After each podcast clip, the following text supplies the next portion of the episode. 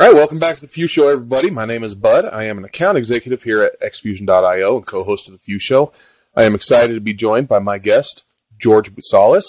George is the co-founder and C E O at Cast. He's a Greek-Canadian who lives to learn, create, and explore. At the age of ten, he started his first three businesses, which we'll get into in just a bit. Uh, it's now twenty twenty-one, and his passion project has turned into a startup. He chose to step down from his role as V P of Ops from the family business, and his sole focus is now bringing honesty, objectivity, and transparency to social media. George, thanks for being on the show, my friend. Thanks, my pleasure to be here. All right. Like I said, we'll get into this in just a little bit. It's been just a little bit, so let's get into this. At the age of ten, you started your first three businesses: a lemonade stand, a door-to-door snow shoveling service, and a garage sale. You live in Toronto, so I'm guessing the lemonade stand was a summer business. Yeah. Door-to-door shoveling was a winter business, and a garage sale was a way to make money off of your siblings' toys. Yep, correct. Explain that to me. So I um, obviously growing up in a very entrepreneurial family, uh, which, you know, probably talk about, my, my father had a, has a um, commercial facility services company. I knew it as, as he was a businessman as a kid from a very young age. So, you know, work with him and would kind of follow him around. So I was like, oh, this is how business people do things. They sell and they talk, and, you know, it kind of, it, it appealed to me from a young age. So, you know, naturally every kid has a lemonade stand. I don't even know where you get the idea from, but it's kind of this, you know, um, generic thing, this cliche thing that every kid does. So I started doing that, and I was, you know, I guess was pretty good at it, drawing up the signs, making the lemonade. My father is also quite a good cook, so he helped me, like, make everything at home. Uh, and yeah, I did pretty well with that. You know, I made a couple bucks being like five, six years old. That's a, that's a lot of money. Buys you a few freezies and, and, and pops and all that stuff. So I was, I was pretty pumped, and I was like, okay, this is interesting. And then snow in the winter, naturally needed something to do. Go shovel the driveways. Continued to do that, knocked on neighbors' doors. They would, you know, I would charge them like a dollar, and they'd give me twenties and this, and I thought I was like the richest kid in the world. Um, but the most interesting one is, as I started doing this, it's like, okay, well, I only have so much labor I can I can use to put to this. Like, no one will get me so far. I got to keep working to make money. How can I make money off things that, like, how can I compound all of this? What can I get that will help me make exponential returns? And I thought, hmm, I could sell my stuff, but then I could sell other people's stuff because I didn't pay for it. Which, if I said that today, people would probably think I'm a thief, uh, and I probably wouldn't be legally allowed to do that. Or I know I'm not legally allowed to do that, but naturally, you know, my siblings would be off at camp or whatever, and I'd run around the basement, find stuff that they thought that they had to decide, like, oh, they're never going to use this again, or, you know, they don't care about this hat. And I collected all of it, set up a garage sale, um, and needless to say, I did pretty well at it, made a lot of money. And then, you know, my mom comes home and she goes, Like, what, what's all this stuff? It's not all your stuff. I was like, I found it all in the basement. I figured it was garbage. And anyways, learned my lesson that I can't sell people stuff that doesn't belong to you. But we had a laugh. And that was my first foray in kind of the, the early years of, of being an entrepreneur. Um, but I learned a lesson how to do things a little more ethically, I guess you would say. Not, like I said, not take from people and use their uh, use their goods to, to profit off of. But yeah, that was kind of my first foray into business. Yeah. So did... Did you get to keep any of that money, or, or did you have to give it back? I gave I gave some of it back. I mean, I think I told them that I only sold a few things, but I remember I actually do remember like having it in a fanny pack and giving some to my siblings, and, and uh, but you know I, I I was fair, gave them most of it, but you know I did the work, so naturally I gave, I made them money, so my my time was a, um had some cost to it as well, I guess you could say. That's how I rationalized it. There you, there you go. Yeah. I, I took the time to collect all your stuff. I took the time to set it out. I took the time to sell it, so I get some of it. Yeah, I, I, I get it. I keep ninety percent. You get ten percent. It's a pretty fair deal. That's a pretty fair deal. You went off to camp, and, and you left it with me, so I yeah, get to keep some. Exactly. I get it. Exactly. Yeah. You you must have been the older brother. Yeah, I'm the oldest of three. My, yeah. um, my siblings, I have a sister and a brother. We're all one year apart, so we grew up very, very close. It's probably a little bit harder for like yeah. you know, a little hard for me to explain that I sold their toys. Probably weren't too happy, but I uh, I'm the youngest of four. Okay. And there's four of us that are just over five years apart. So we're we're fairly close too, and and I was the one always getting screwed, so yeah, yeah. I feel their pain. Yeah, yeah, yeah. The young yeah. one. My brother yeah. my brother would say the same thing. He's the young one. He feels like he was always the one that got the short end of the stick. I sp- most of his toys yep. are the ones that I sold because I knew that he's younger. Yeah, sure. What's he going to do? He's, he's half my size. He's not going to put up a fight.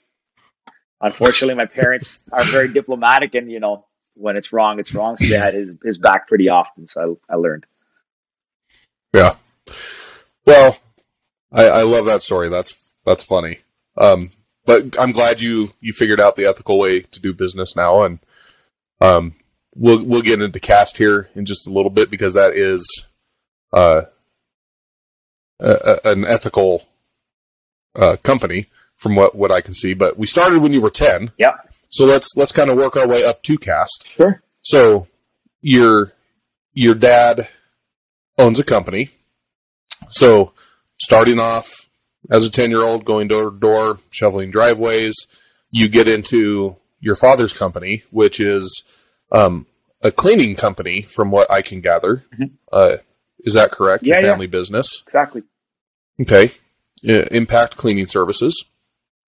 Um, you work your way up through this company all the way to V P of Operations. Yeah. Um, what does that do for you and your entrepreneurial mindset? So I'll try to keep this like kind of story concise. I, I've, I'll give uh, a little bit of context. I have a tendency to, to speak in a non-linear way. I kind of jump around at times, so and I'm I'm working at it. But that's fine. Um, we've we've got all the time in the world. You don't have a hard stop today. Beautiful, beautiful. So, um, I, you know, starting from a really young age, I always I, my you know, my parents are both amazing people, but my dad was kind of like my idol. I you know I thought businessman, that's cool. You make money, you know, you, everything's nice. Um, you know, you get to help lead people and so forth, and.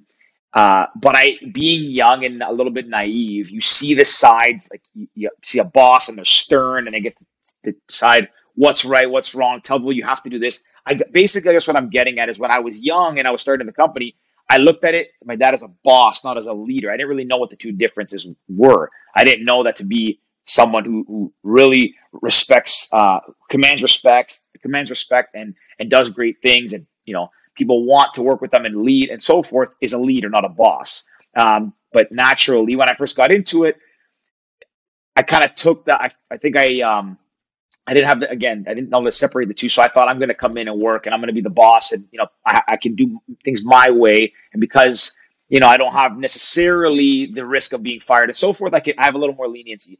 So coming in like a young, you know, young kid at sixteen, even for my first positions, Um, he put me, he had me start at the bottom of the company. I started as a janitor cleaning, uh, like a mall. And then even from the early days, even though I was at the bottom, I still didn't really, um, how am I going to put this? Like I didn't take it in stride and say, you know what, I'm going to start at the bottom and do that. I still always try to find a way to kind of be a boss and a delegator, uh, because I thought that's what I was supposed to do to make work my way up. And I did that and I climbed the ranks and sure, you know, you learn the way you say, okay, I can't do this and this is my role and I have to stay within those parameters to learn this role effectively. I can't just act like I've done it all already. Um, but anyways, needless to say, I still kind of fast-tracked my climb to the company, but I got to a point where uh, I was like a manager and I had a, a pretty big uh, portfolio and a lot of people working for me. And when something wouldn't go right, I was a lot more stern and I said, you know, you have to do it this way. You're making us look bad. And I wasn't really good at being empathetic to the cleaners' causes. So growing up, by seeing my dad, like he started from the bottom and worked his way up. Whereas even though I worked my way up, I still had the benefit of still, you know, probably climbing faster than a normal person would. So I didn't have to take the normal lumps, the normal um, repercussions of being like, if I was, you know, a little bit rude to somebody, for instance, a normal manager would have corrected me and, and, you know, kind of reprimanded me for it. I think people were obviously afraid that if they did that to me, my father would step in. He wouldn't have, but I think that's what they thought. So I got kind of favoritism, which didn't help, obviously. Sure. So anyways, I would go for the ranks thinking all this. So when I'm, you know, at a university now, working full-time as a manager, I'm like, I'm the boss now. I'm going to learn to take over, make, you know, take over the company and so forth. And um, I think I rubbed a lot of people the wrong way by doing it like this. Like people above me or the senior management team was trying to help me along the way, but I think I th- thought I knew everything, naturally, as most eighteen, nineteen, twenty-year-olds do. And I realized over time that, okay, I'm not getting through to people. It's not effective. Started to learn and grow and, and realize that, like, this is it's not the way you lead people. And, you know, you start to rub people the wrong way and, you know, kind of all these negative uh, repercussions come as a result of it. I didn't realize it was my doing. So anyways, I, you know, I, I started to learn and be a little more observant and say, okay, what am I doing differently? You know, my dad is a stern guy, but he's also very empathetic and he does these things. And I was starting to see that more and started to realize that, you know, when I was young, I saw him be a boss. I can only see the part that he's like, you know, the cliche boss, you stand and lecture and do these things, but you don't really take into the fact that you still got to be empathetic. You still got to realize you're dealing with humans and with people, and they got to put food on their plate. And it's not even the boss or the leader doing the work. It's your people. And if they do a good job, then you look good. If they do a bad job, you do a bad job, and so forth. So I guess in a nutshell, working for him and shadowing from a very young age was maybe a little bit detrimental because I saw what I wanted to see, because I didn't have the kind of the ability to kind of pick and understand what each action was independently. I just kind of saw this all-encompassing vision of what a boss or a leader is. But I think naturally, once I finished university and had to go through kind of those lumps, and I in fact was fired a couple times by my own father, that started to teach me a lesson and set me on the right path. Um, and I think he started telling people, hey, you can't go easy on him. Like, you have to put him in line. And a lot of our V Ps and executives stopped going easy on me and really started to treat me as if I was just another employee. And then that kind of helped set in motion. Good for him. Yeah. It kind of set in motion a little bit yeah. of, of understanding, like, this is, he's not going to give me the keys, to the, me or my siblings, the keys to the kingdom if we're going to be just a bunch of spoiled kids that think that they're entitled to everything and don't realize how much work goes into building something like this and how much the people matter more than we in fact matter. So that started to teach me a lot of it. Again, him firing me twice definitely opened my eyes.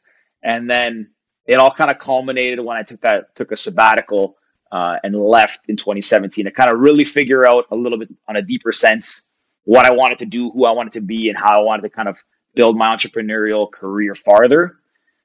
I don't want to jump too far ahead, but yeah, that kind of all, it's kind of all what I learned in, in the years coming up. But it was a long time. That was over a decade. I started when I was actually more, I started at sixteen years old, and I worked till about twenty-seven years old before I took some time off. Um, and then, yeah, a lot of that was a lot, lot, lot of learning along the way, a lot of bumps and bruises, but um, very grateful for what, what he and the people of the company put me through and taught me, because I wouldn't be where I am today if it wasn't for their, um, for their patience and their, Their patience, their their um, their you know kind of soft massaging and mentoring, but then also later on they're kind of more direct to the point. Hey, you can't you know do this. You're being you're being a terrible person. You shouldn't do that. And that's kind of shaped where I where I got where I am getting to today, and I'm continuing to learn. Awesome, awesome. So let's let's go ahead and talk about that sabbatical then. So you're you're coming up on twenty-seven. You're you're not sure if you want to do this, you know, thing for the rest of your life with your dad. So you take thirteen months off and you go backpacking through forty-one different countries. Yeah.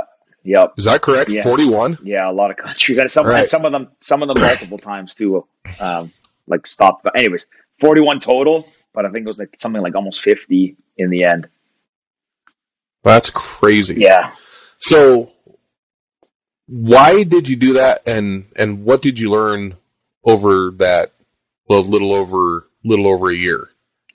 So it kind of ties back to kind of where I left that story off, and I didn't you know didn't want to ramble too much, and I tried to get it there um, to kind of build up to this part. Is that um, when I hit twenty-seven, I started to realize, okay, like I'm obviously you know I'm learning, but I'm not doing some things right.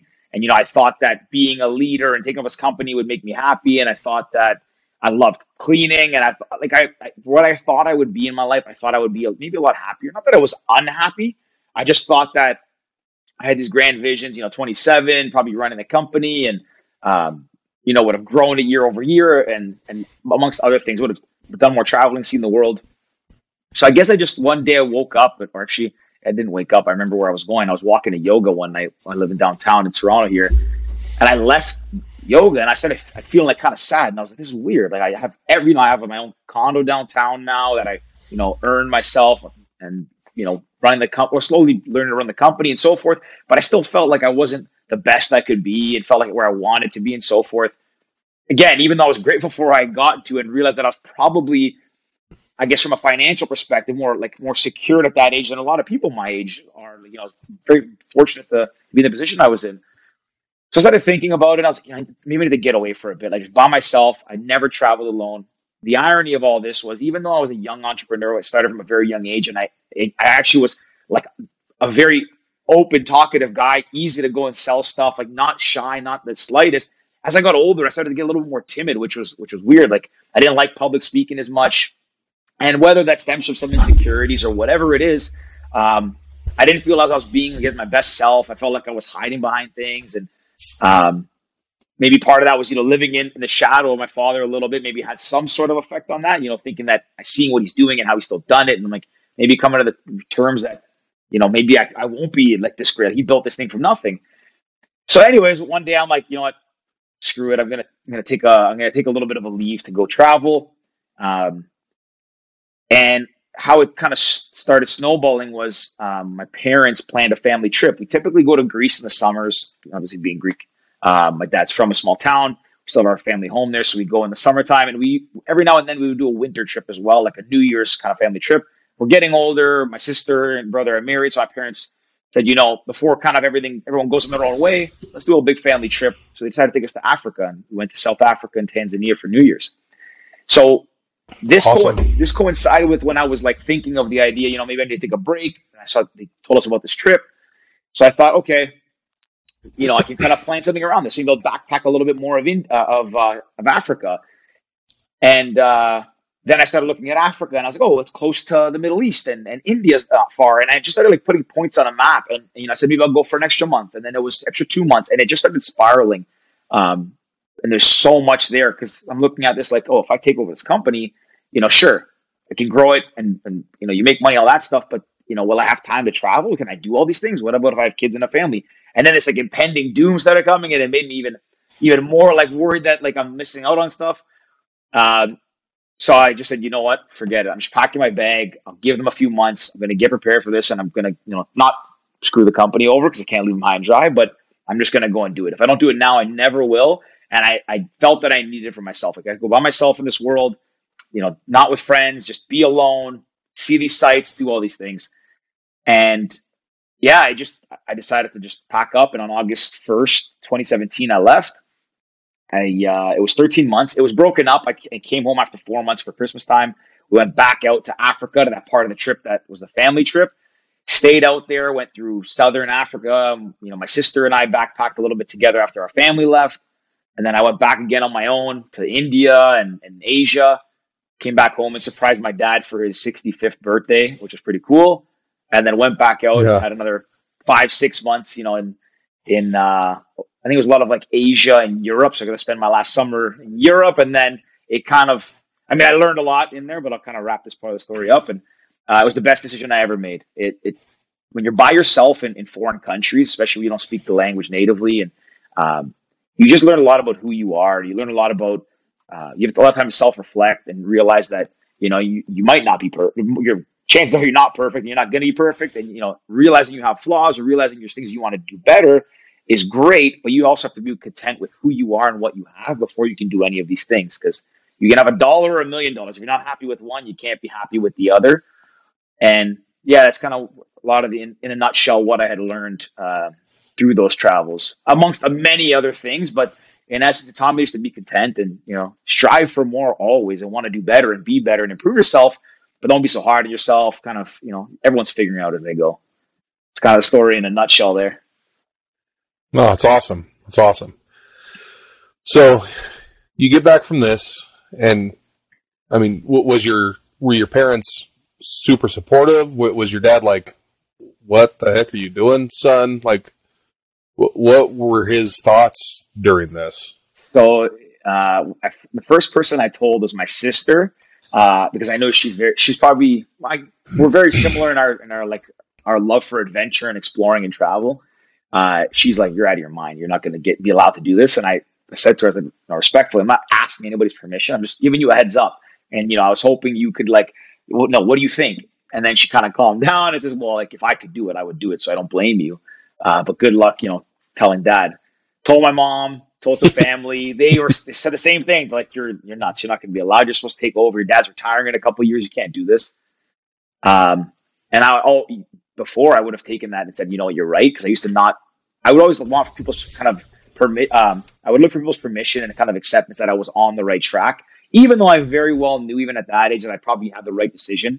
Um, taking everything into consideration, but I always wanted that a- approval from anybody and everybody. I was never confident, like, I know what I'm doing, I can do it. Um, and even if I make a mistake, I'll make it and, and own it. So I told my dad, and I remember that I actually, I didn't tell him first. I told a cousin of mine, and he accidentally told my dad. He goes, wow, it's amazing. George is going to leave for thirteen months. And my dad's like, what? What, what are we talking about? He comes home that night, or comes to the office the next morning, and he goes, uh, calls me to his office. We start talking. And he goes, yeah, so you, you think you're going away? I said, look, we don't have to get into this because there's no point in debating. You're not going to convince me. I said, I'm not asking your permission, but you can either do this the easy way or the hard way. I can stay here for the next few months and help make sure we don't, you know, implode my position in this company and do it the right way, or we can resist it and, you know, you can be in denial and it's going to not be good for anybody. So let's, you know, be logical here. Um, I need to do this and so forth. He wasn't super on board early on, but the the interesting thing was, like, my dad and me have always had a great relationship. Like, you know, takes t- always around, would drive us to school. Like, was never was never not there. He was always there for us, and and where I am today is as a result of everything he's, you know, all the hard work he's done. Uh, but he's like a very old school guy. We wouldn't, wouldn't hop on the phone and talk for, you know, twenty minutes, having a heart to heart most days. Like, hey, what are you doing? How's work? And so forth. Just very, you know, casual conversation.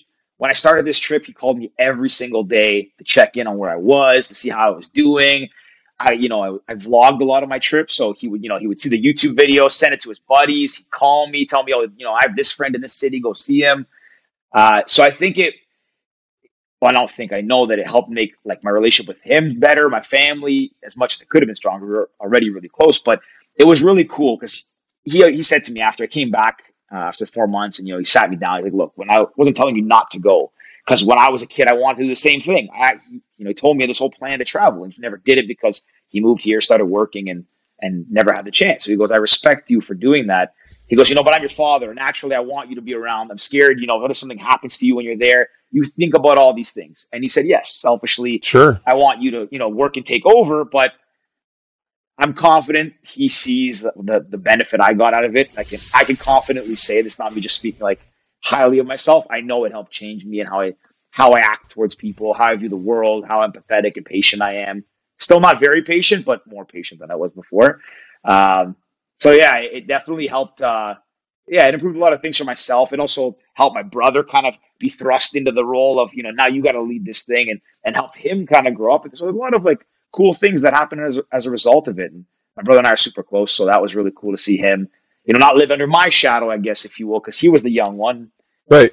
And it kind of thrusted him up, and he's been killing it. He's uh, now that I'm over at Cast, he's taken over fully, and hopefully Cast, you know, Cast goes to the way we want it to go. Because if I got to go back to work, I have to work for him, I think, now, which is going to kind of suck. But, but yeah, it's great. A lot of great stuff came out of that trip. Awesome. Awesome. So you get back from there, and, and, and what do you do? Like, do you decide, well, I mean, that's what, seventeen? You're, so it's August, September of eighteen that you get back, right? Um, so you don't start Cast right away. What what do you go into after you get get back from there? So when I got back, while I was on this trip too, it, it, it did this thing where, like, I still, uh, it made me also, sorry, let me give some context. When I was on this trip, it made me realize that I actually do love cleaning. Like, I grew up with, like, I, Fisher-Price vacuums were my favorite toy. I had this weird obsession with cleaning and, and all this stuff. I think it's as a result of, you know, my father being in this business.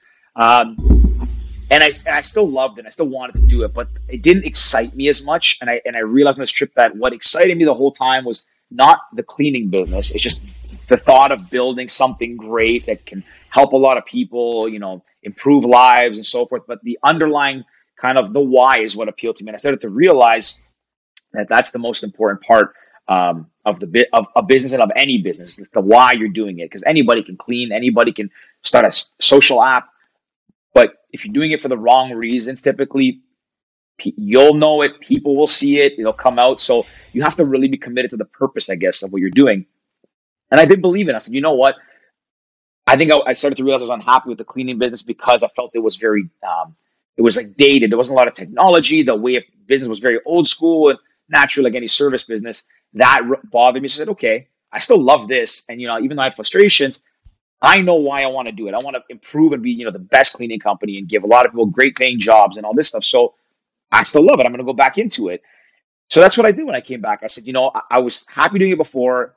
I think I was just missing the forest from the trees and not realizing that the things that made me unhappy were things that I wasn't doing a good enough job to control and control the things that I have power to control. So I jumped back in.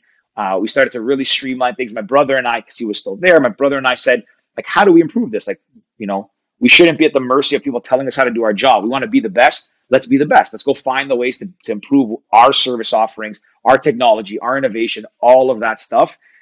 And not worry if people say, you know, you, we don't want this, or we don't want that. Like, we're going to do what we know is right for our people, for, for their reputation and so forth. So we started doing that, and we were, you know, we were flying. My brother and I brought all these new innovations in, stuff that our industry hadn't seen up here before. And that was great. We started new verticals as well. We we started to branch off and, and open up kind of subsidiaries that offer auxiliary services that would help, you know, improve bottom line and profitability, but that were also really fun. Um, you know, naturally being cleaners, we're in offices. We started like an office snacking and coffee company because we're in all these big offices. We're in all these tech offices. That's another service we can offer and so forth. So we started to find out how to be more efficient as a business, how to improve offerings and kind of capture the whole supply chain and vertically integrate, which was very cool. That taught me a new aspect of business and kind of the early days of launching a startup. A little bit different because you had the backing of a, of a, of a corporation with infrastructure. So it wasn't really like a bootstrap grind out every dollar, but it was cool because we had to build a brand and have these visions. So that gave me that taste of what it's like to kind of build something um, from the ground up. And then we kept doing that. And that was for the better part of twenty eighteen till about twenty twenty, right before the pandemic hit. No, twenty nineteen, sorry. Wow, I only was only there for a year. Like, now that I think about the time, I wasn't there that long. Um, twenty nineteen, yeah, the pandemic hit. We, being in the cleaning business, we cleaned a lot of, we cleaned mostly office towers and industrial buildings. Um, industrial went up because obviously a lot of logistics sites and stuff like that, and the world obviously moving to e-commerce. But the office spaces decreased naturally. Um, at the beginning, it was super busy. Mm-hmm. So we had a boom in business because everyone was freaking out about, you know, cleaning surfaces and disinfecting. And, and that was great. Uh, but obviously it subsided and it has been since.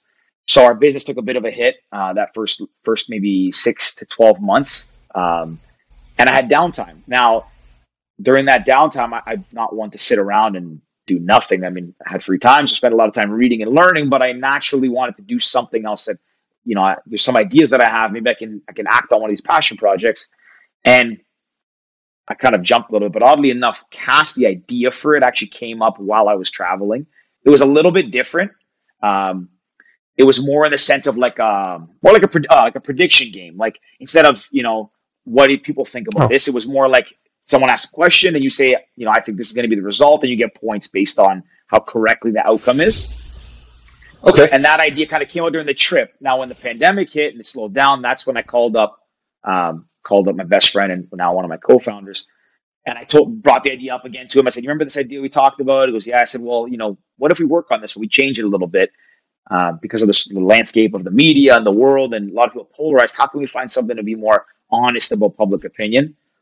And that's kind of where the early bit of, of Cast started. So from when I came back from the trip, it was all my focus was not to start a new startup, not to launch a tech company. It was to, you know, take over the cleaning world and, and be the best cleaning cleaning company and facility service company out there and, and offer a service second to none.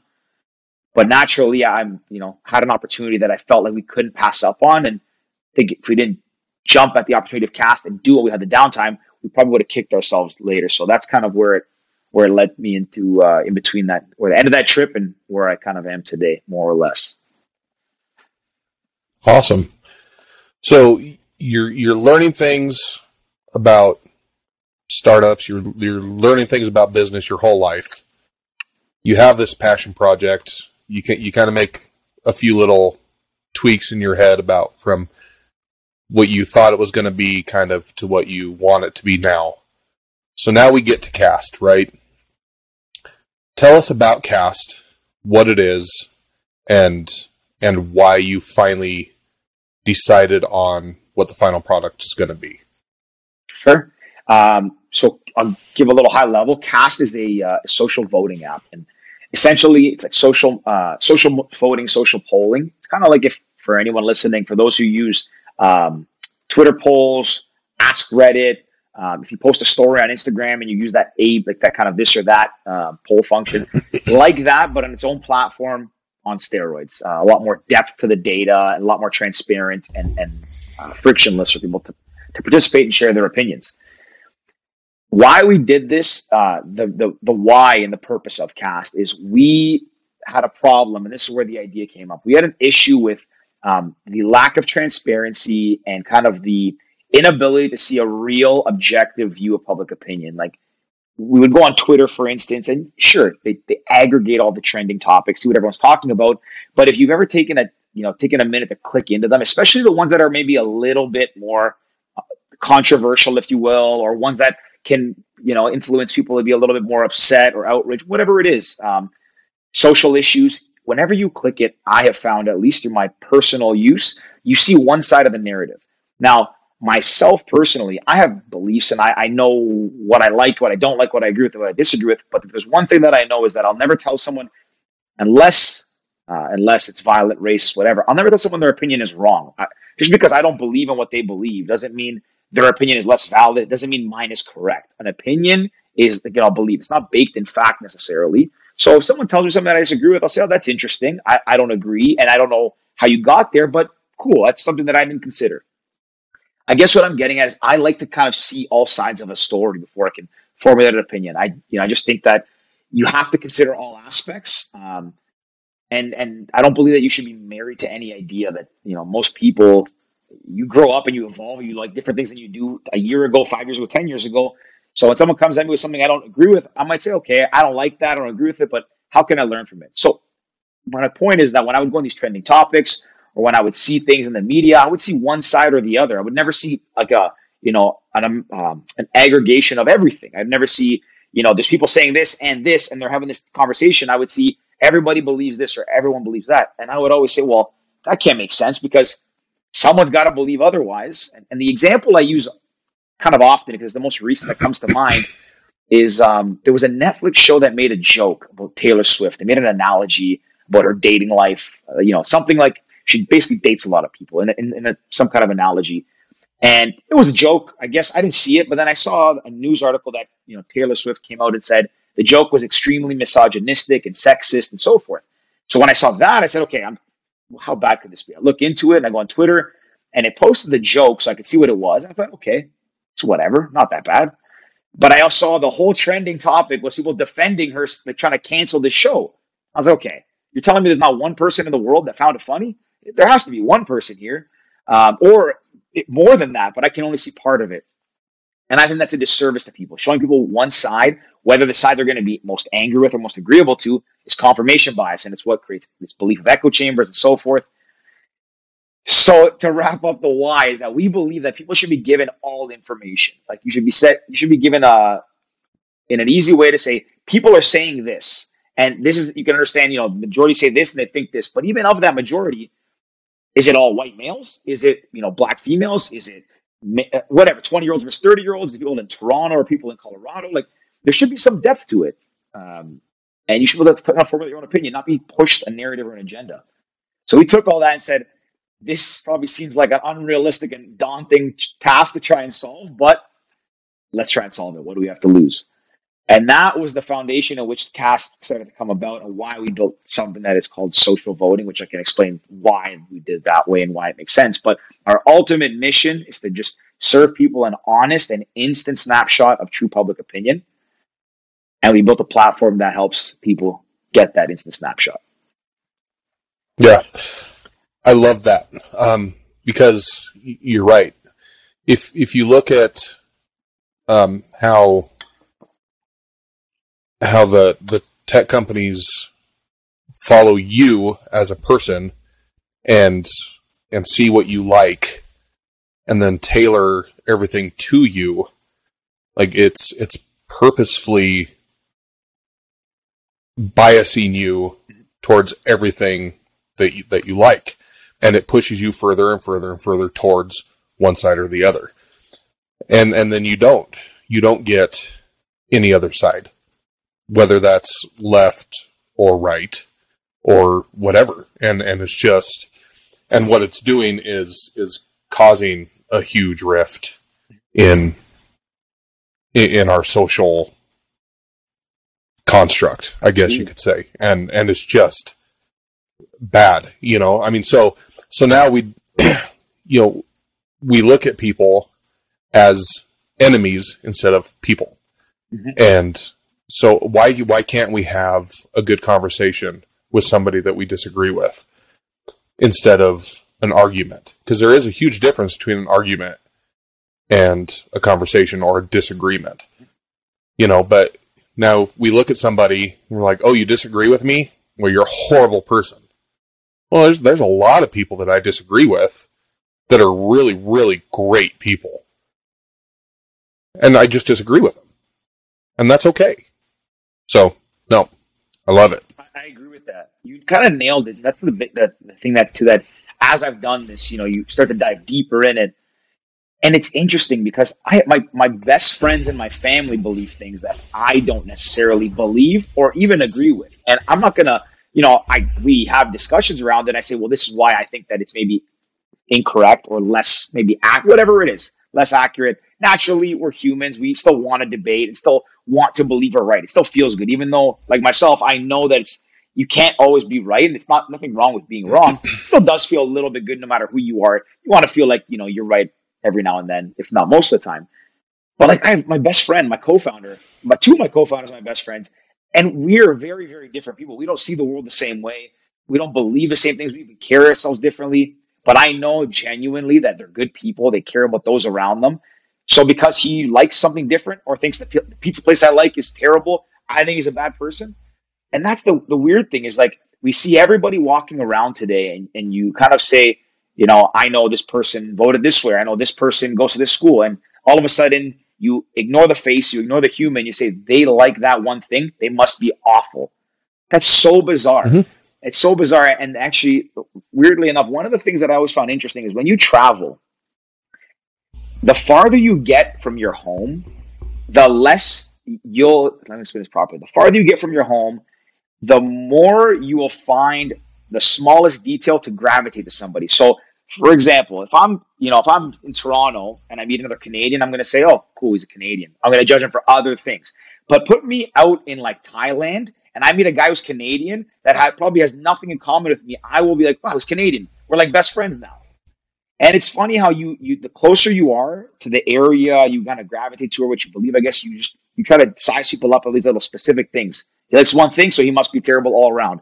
But you get farther, and it doesn't matter. One thing that gives you that, that feeling of home, your your worldview of people and how you look at a human changes so much.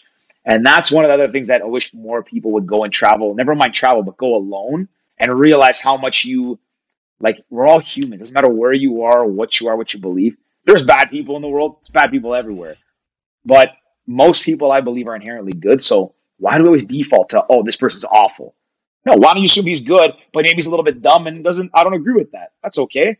But mm-hmm. anyways, I, I would agree with what your assessment yeah. is. It's bizarre. Yeah. Yeah. And it's, it's because of what we watch and, and what we do. And it's, I don't know. Yeah, I don't know. I think we go down a rabbit hole here. Absolutely, absolutely. We better be careful. Yeah.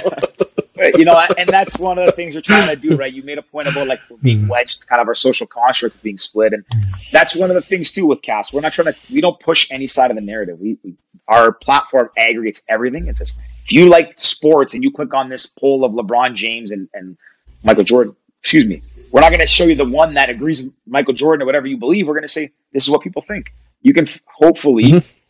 Take that in front of you, and you guys are now both in the comment section discussing around true public opinion. So hopefully you can have a healthier conversation. You still don't have to agree. You can still have your opinions, but you're not, you know, I have these facts and I have these facts and I'm going to yell and hope that you see the world the same way. We're trying to paint this like kind of objective worldview that everybody can have access to uh, and kind of, you know, have healthy conversations around that.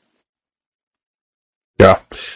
And one thing I really like is, is your vote on Cast is one hundred percent anonymous, but your comments are not. Like, you can vote anonymously, but if you comment, you have to own them. You have to own your comments. You you can't be an anonymous bully. I mean, you, you have to be, you know, you have to own who you are. Um, I, I like that. You know, you, you can't be a keyboard warrior. Um, so...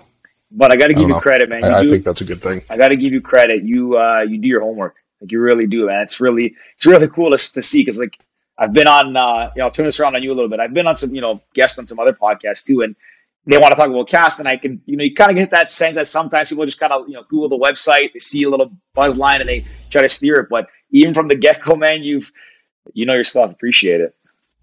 Uh, not a problem. Uh, that's I try. You, you clearly, I don't yeah, always hit the mark, but I try. No, you're good at what you do, man. It's, yeah. it's great. Well, thanks. Um, so no, it's, I don't know. I, I like what you have going. Um,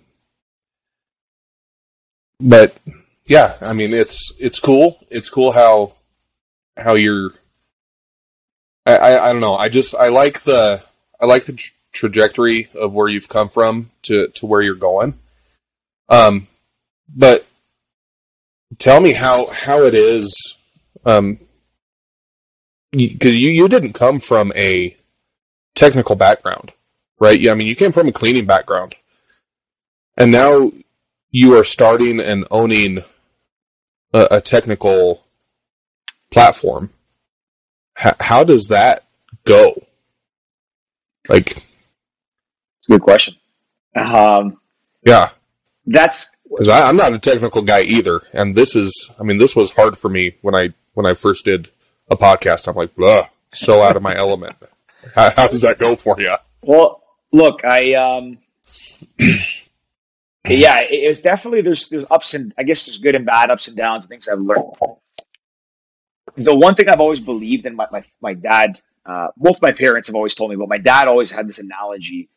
And he always told me as a kid, you know, you should always believe that you can do anything. You know, and he used a weird analogy. He'd always say, you know, if I'm on a three, if I'm on the third story of a building and I think I can jump and land on my feet, I'm gonna land on my feet. Kind of weird because I don't think I, I don't think that he like I understand what he was trying to say. Most people wouldn't believe that and do that, but he's trying to just tell me like, don't be scared to take leaps. Don't like if you believe that you can be the president of the United States, like you b- believe it and work hard towards it. Um, but you can do, or at least try to do anything you want. You should never hold yourself back. Um, to your point, like jumping from the service business, you know, growing up with that traditional model, not very technical, not very, you know, high growth scale, all these things, burn capital, the way that the startup world does today. Um, it was foreign. The one thing that, to kind of toot my own horn a little bit and, and what let me, or what gave me the ability to feel confident in going to what I do is I do like to read a lot. Whether it, I mean, from both books to literature to newsletters to, I mean, anything and everything. I mean, I spend mo- a lot of time on my phone, but most of it I would say is consuming, um, just reading. Sometimes to a, like too much, you get, you really do get burnt out if you read too much and you, you know, a million thoughts go in your head. But I read across a lot of disciplines, um, and I always had an interest in tech, and I followed it. But as I started to kind of, you know, have these ideas in twenty eighteen about something in the startup world, I started to dabble a little bit. I had some friends and cousins in the tech space, so they kind of, I would ask them questions from time to time, and just naturally I was interested. So I would, I would reading about it was like just it was fun. It was a hobby, um, but it still didn't get me where I needed to get to. It got me enough that I had an idea, and I kind of knew, okay, it can't be that hard to build this. And then you know, there's different avenues we can go. We can find a C T O, or we can build it offshore, or find a you know a company to build it for us. So a lot of it up to that point, the basics of how to get to that point, I kind of knew. Uh, and, you know, naturally being groomed to run a company and, and learning from my father, who's run the company for now forty years, I was always very competent in my abilities to, to just do things, to lead people, to find good people. Uh, and I knew that whatever I did, I could learn along the way if I found the right people to bring on board that can kind of fill for the things that I don't know. And there's a lot of things I don't know. So I said, you know, what am I good at? The business side and the people side. So let me find someone for marketing. Let me find somebody for, you know, naturally the technology side, because that's the most important. So I learned, like, because of my skills that I had learned, a lot of them were transferable. Just learning the technological aspect was a work in progress. We were fortunate that we hired, uh, we brought on a, an amazing C T O who's had a few startups in the past, worked at some, you know, big companies in uh, in uh, in Toronto, like C I B C Banking. He helped build a digital platform. I don't know if you're familiar with the Score Mobile, which is a mobile app, kind of like E S P N, Canadian version, pretty big app. Uh, okay. He helped build the original platform for that. So very, very good technical guy. Uh, just happened to meet up with him and, and worked out, and we you know jumped into it together. So from that point on, he was very bright and, and really, really talented. So he was able to teach me a lot of stuff I didn't have to dive too deep. I don't need to know how to build and what lines of code I'll say, but he helped me understand why we picked the technology we did, why we're using the cloud platform we are, you know, how we scale this, what happens when this crashes and so forth. Um, and while I don't know, you know, I'm not a technical founder, I, I know a little bit enough to speak to it if I'm hiring somebody and so forth. And it's been really cool to learn. Um, you know, the world is moving very naturally. We're in a, in a technical age, a technology age, and it will continue to accelerate. So learning all this is very cool. I mean, if I can, you know, Cast goes to the moon and we I P O and do this for ten years. Amazing. I feel like I'm learning along the way and I'll continue to do so. Uh, but whatever I do now, having these skills also seems, uh, I'm super grateful for them because, you know, they, they can apply to any industry and, and so forth. And, and to be honest, at the beginning, I was much the same way you are. Like I wasn't super technical. Um, wasn't, you know, I'd go to my brother when I had computer issues and all that stuff, but you just kind of learn. If you love what you do, it's the most important thing. Learning is easy because you're, you're, you want to do it all day and all night. Like I'm on my computer till midnight most nights and then back up at seven doing it again. I'm super passionate about what we're doing. So it makes learning easy. Nice. And, and I love that. Like being a founder or a boss, like you don't have to be the smartest person in the room. And, and oftentimes you're not. You just have to surround yourself with the smartest people. And and it sounds like that's what you're doing. But that being said, like you you starting a technical business, but you chose to go about the least technical way to um uh promote it. Yeah. Um I, I believe it was Operation Charlie Tango, is that right? Correct, yep. Yeah. Yeah, you spend almost two months in a thirty-six foot big purple R V going around the United States. Uh, mostly, from what I could see, it was mostly college campuses mm-hmm. um, trying to get people to sign up for this thing. Uh, four people or so in this R V uh, just road tripping. Um, brilliant, I think. Uh, how did that go? Tell me about that trip. Yeah, so you're right. It definitely is not the way that most companies scale these days, and I can tell you that it's not something that is scalable. Like we're, you know, we were hoping for the best that we'd get a million downloads out of it, but naturally, like the odds of doing that are so slim. I mean, um, but we said, you know what? Like we've tried digital ads, we tried influencer promotions, all that stuff, and it just seems like people are bombarded with ads today across any and every platform. So it's hard to sift through for what is quality versus what is noise. And we said, you know, being a social voting app, if I, even if I saw that, I would say, I don't want a social voting app. I'm good. I have enough social media. Let me skip this. So we found that ad, digital ads weren't taking as much. And we said, you know what, we're going to do what we've done. That's been the most effective. And that's just talking to people because in Toronto, our office is near this big park. And we'd go on on weekends, grab a cooler of like beer and, you know, sunglasses and hats, have conversations, give stuff to people. And, and it, and it worked. People would be like, oh, what you're doing makes a lot of sense. Once you understand the, the why of what we're doing. Um, so we said, how can we do this on a bigger scale? We want to start getting to more of that target Gen Z demographic that is our kind of like our uh, core user. So yeah, we, we rented an R V, we wrapped it in the company, lo- uh, you know, company brand, uh, company branding, like the purple and, and white, and started from Toronto. Which I love, by the way, like that purple is my absolute favorite color. So it pops well. Kudos. Thank you. Thank yeah. you. We actually did a rebrand. Yeah. It was like a different, it was a le- like a lighter purple back in April. We revamped the app in August and we got that new one. And, it, and actually like it stood out, it stands out really, really well. Like you can't miss it. Yeah. Um, but yeah, we drove from uh, Toronto, basically to summarize down the, across to the East Coast. So we went down through Buffalo and then across to like Boston, all the way down uh, to Florida. It took us about thirty days, you know, spent the time in New York on a, on a long weekend, Philly, hit Washington, uh, caught the Washington N F L, uh, the Washington football team's opening uh, opening game of the N F L season, which was super cool. And then just, yeah, hit a bunch of universities. We stopped at some like parks and some festivals, if you will, and, and other big events. But majority was university campuses because the stuff we were giving away just really appealed to the demographic we were going for. Bucket hats, Viper glasses, T-shirts, stuff like that.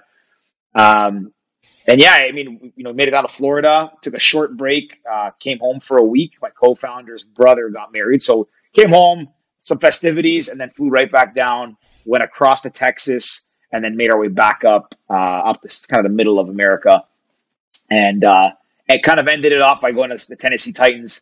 versus Buffalo Bills Monday Nighter. My co-founder Ricky and I are Tennessee fans, so that was cool. And then we got back about a week ago. Nice. That's awesome. And I'm I'm a fan of bucket hats. Yeah. And purple, by Perfect. the way. Yeah. You got to uh, drop yeah. me, uh, send me uh, offline, send me your email. We'll get uh, we'll get a bag sent out to you. We got a bunch of stuff at the office. Yes. We got we got you. We yes. Got, we have a lot of stuff left. I'll get it. And I'll I'll put it on I'll put it on LinkedIn with all your swag. You got it, man. Yes, we'll send you sure. absolutely, bud. We'll send you. Ricky's actually doing that. Uh, we'll be sending it out soon. We got a bunch of stuff at the office. We're going to be getting ready to send out, so we'll we'll put one with your name on it. Yes, nice. No, that's that's awesome. I was I was reading uh, part of your blog with that, and um, I'm I'm happy that you're no longer uh, U T fan, and and that you enjoyed. Uh, Florida, uh, you know, U- University of Florida, because for some reason, I don't know why, I've always been a University of Florida fan, even okay. though, like, I, I'm a big C U fan, Colorado University, yeah, yeah, because I grew up thirty minutes away from Folsom Field. Wow. Um, but for some reason, I've just always been a, a Florida Gator fan. I've just, I don't know why, just always have been. So that Sweet. made my heart happy when I saw that on your blog. Awesome, man. Um, I, I actually, I've seen Florida play back in the day when I was in high school. I went to a, I was in Florida one like Christmas or something, my family, and we saw Florida play Michigan um, in like the Citrus Bowl or, or something. Not, not the Orange Bowl, but an, another one down there. And it was when Tim Tebow was playing and, and all those guys. And um, I didn't, I cheered for Michigan because they're closer to Toronto. And, and after going down here to the Florida campus, and seeing them play Alabama, like the campus is, is insane. It's like the biggest campus I have ever seen. Took us like an hour to walk from one end to the stadium. Um, but yeah, after seeing that game and like the swamp, the atmosphere, I was like, and I just love Florida. People hate on Florida a lot. Mm, you know, me jo- too. Running jokes about Florida. I love Florida. Also. It's amazing. Like the humidity gets you. Like it really, you, you sweat like profusely. But it just it mm-hmm. has everything. I think it has everything. There's so many like different parts and pockets of it. Uh, so, yes, I am a University of Florida fan going forward. U T, uh, I'm sorry if you have any people from U T listening. I used to love the Longhorns, but they weren't very friendly. So I'm not. My allegiance is gone from U T now. Yep. Um, and as as we were talking offline, uh, one of the absolute friendliest places that I've ever visited was New Orleans. So I, I am also an L S U fan. Oh, yeah. Uh, just Louisiana. Louisiana people are... are very, very friendly, and they have the purple. So yeah, I, I, I like L S U as well. So my co-founder, um, my co-founder was driving cross when he came through Florida. He wanted to stop. I think he stopped at L S U, but I think it was the campus wasn't that busy. He said, because our purple was perfect. Like we would have got, would have got a million yeah. dollars there. Um, and it was, didn't work out. And actually T C U, Texas Christian Christians, Texas Christian University, yeah. their color is almost, I think it, almost identical to our purple. We drove to the campus. There was not a single person. We drove around for like an hour. We had no idea why. So we left. Next day we looked online. It was their spring break or reading or whatever. Uh, oh no. Fall break. Fall break. Yeah. So timing didn't work out, but yeah, mm. purple schools somehow we didn't, we didn't get lucky with. So um, anyways, maybe next time. Yeah. That's a bummer. Yeah. That's a bummer. Um, So, I mean, you're not you're not very old in this, uh, but, you know, so far, what can you tell me have you found is your biggest pain point having started this this thing? Uh, the big, oh, this, I guess I could answer that in two ways. The biggest pain point from like a operational running a company perspective is we launched our startup, obviously, in the middle of a pandemic. So, um like we talked about off offline, like Toronto, we're a lot better now, but Toronto had one of the toughest lockdowns of, uh, I mean, I think of any city in the world. I mean, maybe not that, but any city in North America, I would, I would safe to say. Um, so, you know, you couldn't meet in groups, you couldn't go out. So that meant like we couldn't be in our office with our team. We, we operated fully remote, has its pros and cons. I mean, naturally it means people are, you know, kind of not wasting time driving and commuting, but the downside is you don't get that kind of camaraderie. You don't get those like, you know, ephemeral ideas that you talk about at the water cooler, or someone has an idea because they hear a conversation. So that stuff we didn't really get, that startup kind of culture and experience of, you know, grinding and burning the midnight oil together. Um, and on top of that, we couldn't do a lot of team events because Again, couldn't go to restaurants and bars, bowling lanes, and you know, just all these places were shut down or a reduced capacity. So you couldn't have a group of like ten together. Uh, so that it, it kind of, I think it took a bit of a toll on us in that regard. We've kind of made it, we've made it through, and our, and our team, I know an, an amazing team of people. So uh, I don't think it hurt us in any way, but I think like we missed out a little bit on that aspect. The other challenge now that that we're kind of about to start facing is, um, you know, naturally to continue to succeed, we got to raise capital now. And, and, you know, I think we've hit all the boxes for our startup. Our app is, you know, super engaging. Our metrics are all terrific. People are using it at such a high rate uh, that not only uh, is exponentially greater than like our direct comp competition, the apps that we think are most similar to us, but we're talking like length processions of like TikTok and, and big social, like audio media, social apps, which is super encouraging. It means we built a great product that is bringing value to people that mm-hmm. they're enjoying. We're growing, but naturally now it's a part of, we've raised some money so far and we're going to continue to keep raising. And now it's, that's the kind of the, the kind of the challenging part I think is coming up is, you know, preparing the deck to be hard hitting and making sure that people, you know, you get the story across in a concise way. Because as I said, when we talk to people, it's easy to see the value, but it's how do you boil that down into as few words as possible to get the point across in an effective way, you know, convince people to, to come on and be strong partners to help you continue to grow. That's kind of the part that might is kind of, I see now as a bit of a challenge. Do I think that, you know, it's going to be super hard? I don't. I think that we've built a great product and we have a great team and we've got the right people for this job. But naturally, it's a it's largely out of our hands now. Now it's just, do people believe in what we're doing, the same mission and so forth? So that might be a bit of a, a challenge coming up, but we're ready for it. Yeah. Are you are you able to boil things down into less words? Yeah, I'd say I've. I've, I've Are you? On, That's good. I, I've worked on the deck a lot. Like I told you in the beginning, I, I can talk forever and ever, and I'm all over. The good thing is, again, I have a good team around me, and um, as much as I am able to say in a concise way, I naturally lean on um, my sister. Actually, uh, works with with us as well. She's the director of communications. Awesome. She's she is. Like the op, we're very similar. We're very opposite. We've you know been super close since we were kids, uh, and we both actually worked the family business with my brother. I poached her over to, to Cast, but she is the you know the she's like the wordsmith. She she understands how to be clean, concise. She's a, an amazing public speaker. So she's like the yin to my yang. I come out and I just talk for an hour. She'll say, "Okay, that's great. I took all that. I can say it in five words."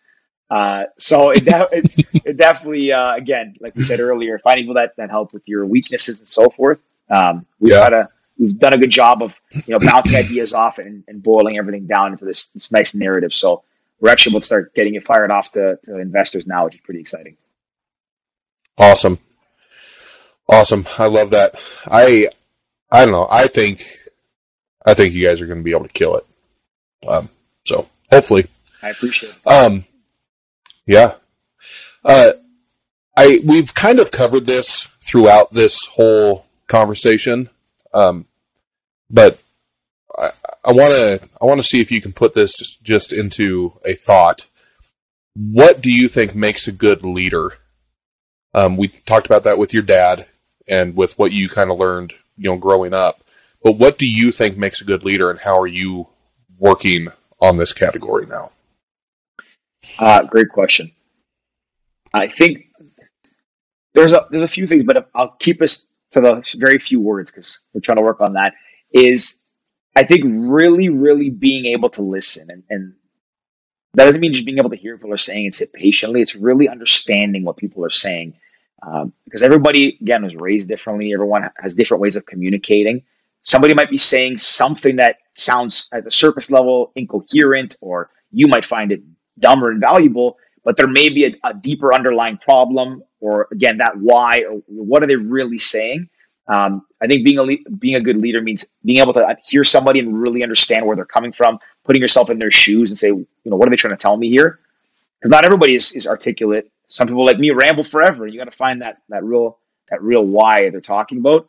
And I naturally as well being like empathetic to people. Um, it's a kind of cliche, and everybody throws that word around a lot, but again, just being able to see their their position, their predicaments, their stories, and understand that uh, you know if you have, you might have a deadline, and that person might have you know threw you for a loop and not hit it, but you know, you're going to yell at them when they have a million other things. Their kid's sick at home and they're crying. This, you don't know what people are going through as well. So again, not being that boss that just comes down and says, you didn't meet this, you're, you know, you're in shit, pardon my language, but just being able to listen no, and, and be empathetic towards, towards who they are.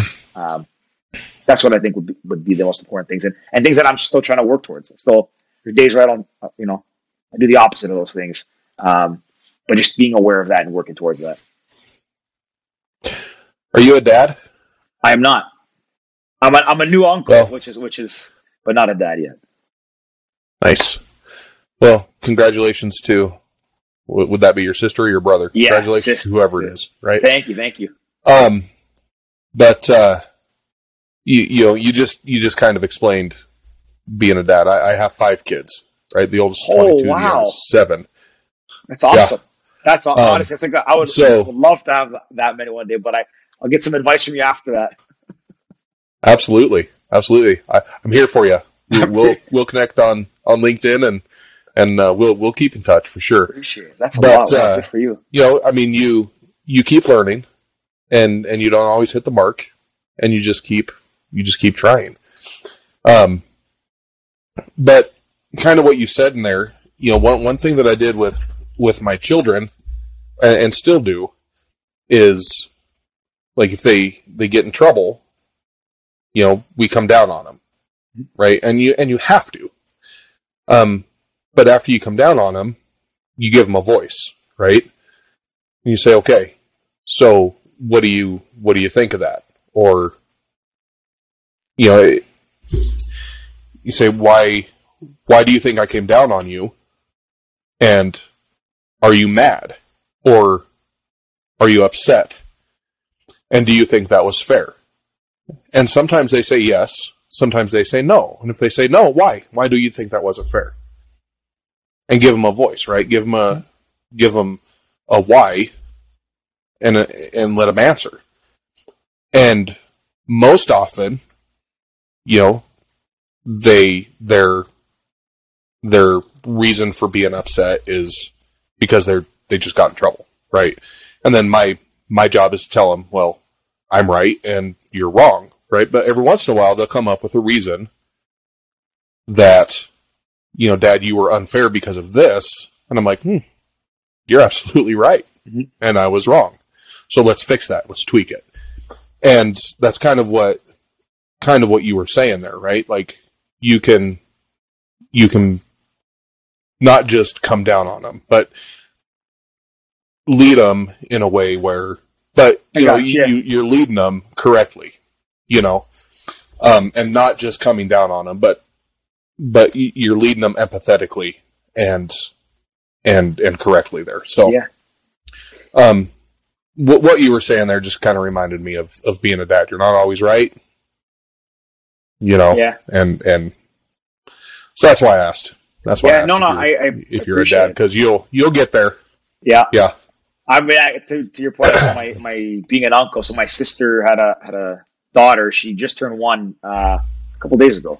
And uh, like the, I can't even imagine the amount of joy that I get when I'm around this, like the little baby. Like I can't even imagine what it's like when you have your own, but I also am now seeing how truly, how much work really goes into it. Like my sister didn't take, I mean, she took mat leave for a bit because she was at Impact with me at the, in the family business, but she came to Cast to help us get it off the ground. And again, she's super talented, so we want her to be there, but she was juggling having a daughter, trying to put hours in at Cast and all these things. And I would go over and work with her. And, and now her daughter's starting to walk, and like we would work together, but then you can't you take your eyes off the kid for a second. She's gone in another room. And like, you think that she maybe, you know, fell or something. It, it's, I'm like think, looking at all this. I'm like, this is making me anxious. Like, this is crazy. And, and like, to your point, you have five, like that's, you know, I've always said, you know, three to five is kind of, I'm one of three. So three, four, five would be kind of cool. But seeing one, man, I have so much respect for parents, for mothers, for anybody who's got, you know, any kid is obviously work, but to have three plus, kudos to you, man. That good for you. That's, yeah. I, I can't imagine. Hopefully one day I know what it's like, but I, right now I can't even fathom it. Like one is a handful. Can't even imagine like five. Well, we figured out, you know, once once you hit three, like it's just four and five was nothing. Like yeah. Three was kind of the tipping point, you know, like, yeah. ah, what, what you have three, what, what's more? Okay. You know? Good to know. Good to like, know. Kind, kind of the same thing. Yeah. Yeah. Oh, that's good to know. Good for you. So, that's awesome. Yeah. Um, all right, buddy. So we're, I think we're, oh, a minute and four or an hour and four minutes into this thing, which is awesome. Doesn't even seem like that. Yeah. Um, so we, we should probably go ahead and land this. Okay. Um, so I, I will ask the same two questions that I ask everybody that's on this, uh, to finish this thing out. And, and the first one is, what advice would you give to founders or soon to be founders that are going to watch this program? Soon-to-be founders or founders going to watch this. Um, whew, that's a good one. I haven't been asked that before. Soon-to-be founders or founders going to watch this. I guess that I'm going to use this because it's the thing that we always use as our like our, our North Star. Um, if you don't ask, the answer is always no. And, I mean, it kind of goes it goes into anything. Um, whether you, you know, try to make that sale, whether you want to, you know, launch a new product, whether you're literally anything, if you don't ask for raising capital, the answer is going to be no. Like until you, you got to get rid of all the fear, bury all the rejection of what, or the judgment, or what are they going to think of me? Or what are they going to say to me? Or what if they think my idea sucks? What if they laugh at me? Who cares? Because a lot, most people aren't willing to take the leaps of faith and jump into the unknown that founders are. Doesn't matter if you're trying to found a small e-com business, trying to, you know, launch a, a massive future Fortune five hundred company, you have massive aspirations. It doesn't make a difference. The, the game is the same. And if you're not willing to, if you're not willing to forget about what people are going to think of you and not willing to kind of ask people for help or ask them for support or ask them to kind of vet your ideas, you're not going to get very far. So that's one thing I had to learn the hard way. Because you recall, I said, when I was super young, I was I had no fear of anything. I would go knock on doors and, and mm-hmm. you know, shovel their driveway. Then for a long time, I was always scared of, okay, now I'm starting to know things, but what if people start to think I don't know things? What are they going to think of me? And that was really, like, it's a crippling. You don't realize it, but it is, because it holds you back from, you know, cold calling a hundred people or sending out these emails. You're scared of if they reject you or ignore you, whatever. Who cares? The people who ignore you, they forgot about you already. They're not thinking about you. The ones who are kind of, you know, dismissive of you, okay, take it and learn. And, and the ones who open the door for you, if you didn't ask, you never would have had those opportunities. So that's the best advice I can give. Nice. I like it. I like it. And then the very last question is, what is the best way for our viewers to get in touch with you if they so wish? Uh, the best way is LinkedIn, George Boutsalis. There is two George Boutsalises. I'm wearing a purple sweater and my hair's a bit shorter. The other one is my cousin. Don't add him unless you need electrical work. Um, he's a, he, owns a, he owns an electrical company. Uh, or you can find me on Twitter. Uh, or the, actually the best way is to get on Cast, download it. The link is all over every social media of mine. And you can find me on Cast at George, or shoot me an email, George at join cast dot co. Right on. Well, George, it was uh, awesome. I had a lot of fun. Uh, too, I hope you did too. I did. You have a super, super great day, and thank you so much for being on the show. Well, I appreciate it, man. It was a pleasure.